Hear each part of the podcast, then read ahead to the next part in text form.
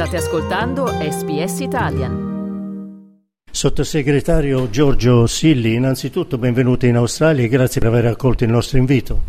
No, grazie a voi per essere qua di sabato mattina. È una cortesia che fate al governo italiano perché in questa missione lunga e articolata, come dire, era necessario, indispensabile vedersi di sabato mattina.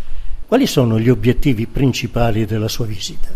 Beh, insomma, il fatto che il governo italiano non viaggi in Australia, quindi manchi dall'Australia da, da molti anni, credo sei a questo punto, eh, insomma, la, la, dice lunga sull'importanza di, de, della mia visita. La politica è anche fatta di, di, segni e di simboli, questo è un segnale importantissimo del governo italiano della volontà di ricucire e, e riniziare un rapporto strettissimo. I nostri rapporti eh, stori, storicamente i nostri rapporti diplomatici sono eccellenti sotto ogni punto di vista.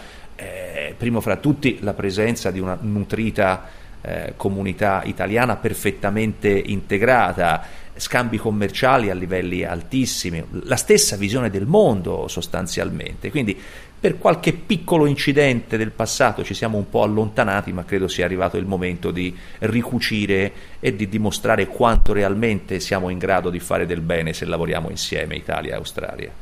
Oltre alla comunità italiana lei avrà anche incontri con esponenti del governo federale e anche quelli statali, sia New South Wales che Victoria. Ci può anticipare eh, con chi si incontrerà e quali saranno i temi? Beh sì, dunque, il, chiaramente io faccio un paio di giorni Sydney, un paio di giorni Melbourne e un paio di giorni Canberra, più o meno diciamo. È indubbio che nella capitale incontrerò membri del governo federale a 360 gradi con diverse deleghe dal commercio al cambiamento climatico all'ambiente. Eh, diciamo l'agenda è in divenire. Ho chiesto un incontro anche col mio omologo all'industria difesa. Eh, ripet- il mio omologo agli esteri oltretutto. Quindi mi, mi incontrerò una buona parte del governo. E serve né più e nemmeno per riattivare un, un, un, rapporto che sostanzialmente non si è mai spento, ci mancherebbe altro, ma la presenza del governo funge un po', per usare un termine chimico, da, da catalizzatore per aumentare la, la cosiddetta velocità di reazione. Quindi è fondamentale cercare umilmente di lasciare un buon ricordo affinché eh, sia foriero di ulteriori contatti e visite. Alcuni esponenti del governo australiano eh, sono stati in, in Italia ne, ne, negli ultimi tempi, negli ultimi anni, noi credo sia fondamentale ed indispensabile che dimostriamo la nostra volontà di, di, di, di cominciare a costruire di nuovo insieme. È probabile un incontro con la ministra degli esteri Penny Wong? No, vedrò il, uh, il, il vice ministro, dico bene ambasciatore, il sottosegretario. Sì, non, non, esatto. L'Italia in questo momento è molto attiva nei rapporti internazionali per, mm, eh, per, quello che sta accadendo. L'Ucraina, che vede il governo italiano molto impegnato, ora anche Israele, eh, la guerra in Medio Oriente e anche la Cina. Eh, di questi temi eh, in Australia, per quanto riguarda la politica estera, probabilmente la Cina è quello più sensibile e la posizione dell'Italia potrebbe essere diversa da quella della Cina su alcuni fronti. Ecco, lei come pensa di affrontare se venisse sollevato questo tema nei suoi colloqui? Beh, dunque, allora, intanto partiamo uh, da, da una riflessione. Oggi il mondo è, è globalizzato, il mondo sostanzialmente è piccolo e uno Stato sovrano, o comunque sia uno Stato, esiste nella misura in cui gli altri lo riconoscono. Quindi oggi, ancora più di prima forse, per assurdo, la politica estera è importantissima.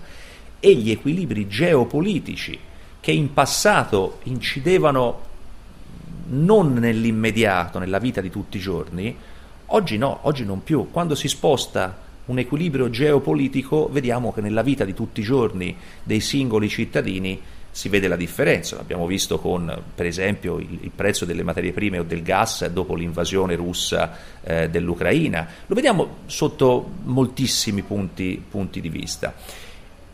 L'Australia è un paese amico, l'Australia è un paese culturalmente molto vicino a noi, l'Australia è un paese con il quale condividiamo eh, tantissime cose, oltre che una storia comune che eh, dire, va avanti da decenni o da secoli. è indubbio che la vicinanza dell'Australia alla Cina eh, eh, faccia del rapporto tra Australia e Cina un rapporto sicuramente eh, privile- più privilegiato che non il rapporto che magari possono avere alcuni stati europei con la Cina.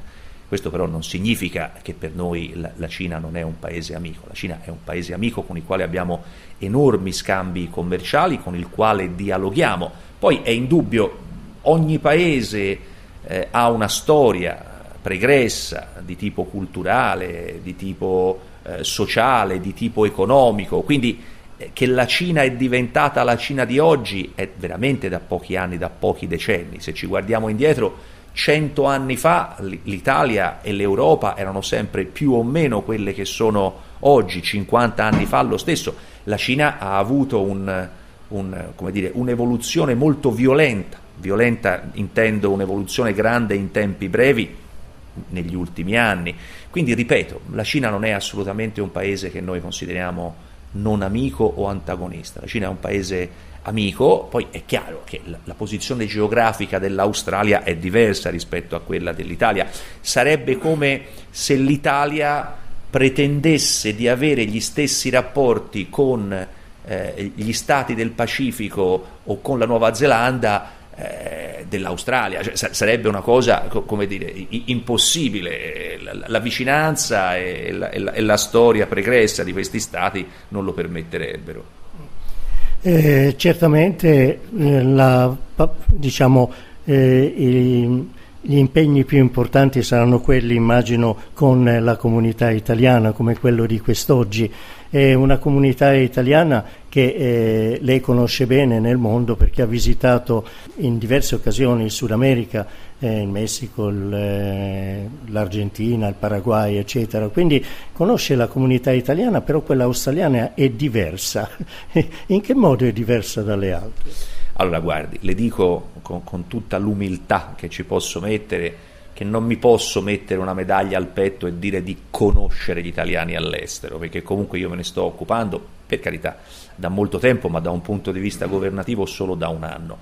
Di certo gli italiani all'estero, tra virgolette, hanno il comune denominatore di avere il passaporto italiano, ma in realtà sono profondamente diversi eh, gli italo-canadesi dagli italo-sudamericani, dagli italo-americani, dagli italo-australiani ed è forse un qualcosa che rende gli italiani all'estero ancora più, più affascinanti.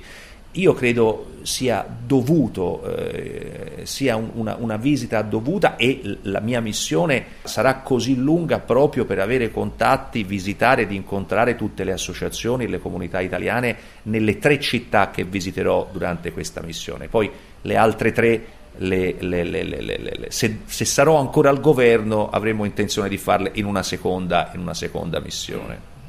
Da italiano che vive in Australia le posso dire che i consolati avrebbero bisogno di più risorse. Eh, è possibile che i fondi, i pochi fondi che eh, il governo italiano ha, li possa spostare dal salotto alla cucina e spostandoli in cucina li metta nel cassetto australiano aumentando le risorse? Guardi, lo sa perché a me fa piacere fare un'intervista con lei? Perché da due o tre sue battute capisco che lei ha approfondito, studiato riguardo a, a, a me e soprattutto si è letto sicuramente eh, lo stenografato dell'ultima commissione dove io parlavo effettivamente del, del, bilancio pubblico che alla fine i soldi li devi togliere da una casella e metterli in un'altra, dalla cucina e metterli in salone.